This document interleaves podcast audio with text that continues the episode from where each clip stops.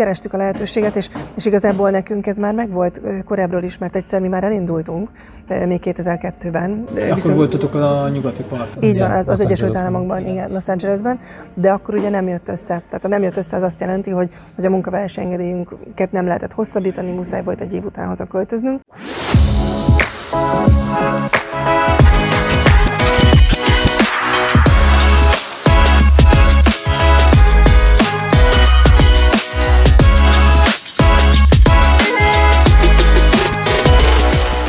Egyébként ezt nagyon szívesen elmesélem, mert ez egy, ez egy ilyen kis, csak az, hogy mennyire a sors közbe tud szólni, és hogy mennyire észre kell venned a jeleket az életben, hogyha ha ez így erről okay. beszélhetek, hogy mi 2003-ban visszaköltöztünk Magyarországra, és akkor így, így úgy éreztük, hogy valamilyen szinten ezt elengedjük. Tehát, hogy nagyon jó lesz utazgatni, nagyon jó lesz látni a világot Budapestről. És aztán 2009-ben nyertünk egy utat a Sláger Rádióval, most már ki lehet mondani, most már ki lehet mondani, most már, nincsenek nem meg. már nincs ilyen rádió. San Diego-ba az, a Red Bull Air Race-nek az akkori futamára, és, és ahogy megnyertük, az is egy nagyon hmm. érdekes történet. Szóval úgy nézett ki, hogy, hogy a Sláger Rádióban hosszú hétvége volt, és, és repüléssel kapcsolatos dalokat játszottak időnként, és amikor azt játszották, akkor be kellett telefonálni, és, és akkor betették a neved egy kalapba, hogy kisorsolnak erre az útra.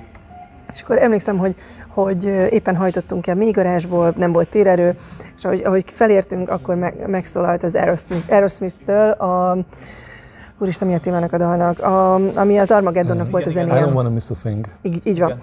És uh, megszólalt ez a dal, és mondom, úristen, hát ez repülés. Úgyhogy tárcsáztam, és mit ad Isten kicsörgött, felvettem a műsorvezető nagy komótosan, és akkor mondtam, hogy hát a játék, és azt hát ő azt nem gondolta, hogy ez, ez igazából a repüléssel kapcsolatos, de végül is igazam van.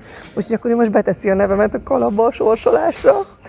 És, és, és akkor így, így mondta, hogy viszont akkor annyit kérne tőlem, hogy akkor most játsszuk el, hogy, hogy ez tényleg így játék volt, tehát hogy én betelefonáltam, és hogy akkor ezt ő most felvenné, mert hogy ő, ő nem is indította el a felvételt, amikor én telefonáltam, mert hogy ezt nem gondolta a játéknak, úgyhogy csináltunk egy felvételt, és bekerült a nevem a kalapba, és mondta, hogy hétfő reggel a bumerangban fognak sorsolni, hallgassam az adást.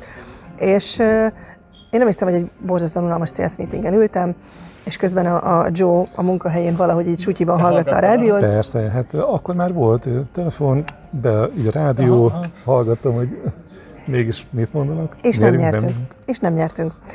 Kihúzták a neveket, és, és nem mi nyertünk. És, és valahogy, amikor elindultunk aznap reggel otthonról, akkor még beszéltük is, te mondtad, hogy te kikészíted ide az útleveleket, mert szerinted ez még kelleni fog.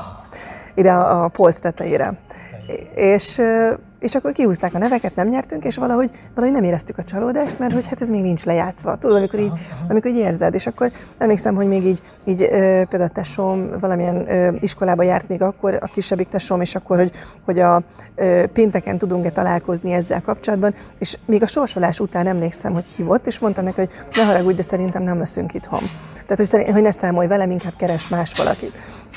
És akkor és akkor emlékszem, hogy dél volt, ültünk a, a kollégáimmal az ebédlőben, és akkor rejtett számra egyszer csak csörög a telefonom, és akkor mondták, hogy XY telefonál a Sláger rádióból, és hogy, hogy, hát, hogy részt vettünk egy játékban, és, és azt szeretném megkérdezni, hogy tudom-e hitelt érdemlően igazolni 15 percen belül, hogy nekünk van érvényes turista vízumunk az Egyesült Államokba. Ah. És Ugye akkor már 2009-ben nem volt kötelező a, a, a vízum az Egyesült Államokban, tehát akkor már volt ESTA, viszont a, a Red Bull kikötötte annak idején, hogy csak olyannak fogja ezt a nagyértékű utazást átadni, akinek van vízuma, mert biztosra akartak menni, hogy az illetőt be fogják engedni az országba, egy ESTA pedig azért egy picit lutri ilyen szempontból.